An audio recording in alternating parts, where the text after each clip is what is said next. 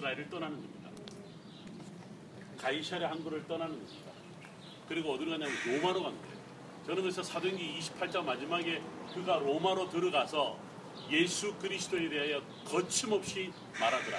그게 여러분 사도행기 28장의 마지막 절입니다. 로마의 그 광장에서 저는 그 광장에 사도 바울이 외쳤던 그곳에 늘 갈 때마다 생각하는 게 예수 그리스도에 거침없이 말했다는 게 과연 뭘까라고 하는 거죠. 우리가 오늘 비행기 타고 지, 지중해 바다를 이렇게 빠져나가요. 그래서 우리 살아는 좋은 대한민국으로 갑니다.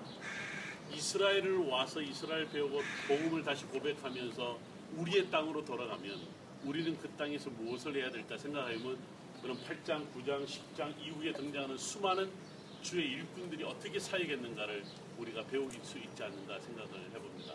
베드로가 여기서 이방 선교에 대한 비전을 본 겁니다. 그래서 이 교회는요 지중해로 나 있는 거예요. 선교적인 아주 분수령을 이뤘던 그것을 기념하는 교회라고 하는 거예요. 여러분 이 교회 안에 들어가 보면요 앞에 비둘기가 임하는 게 보입니다.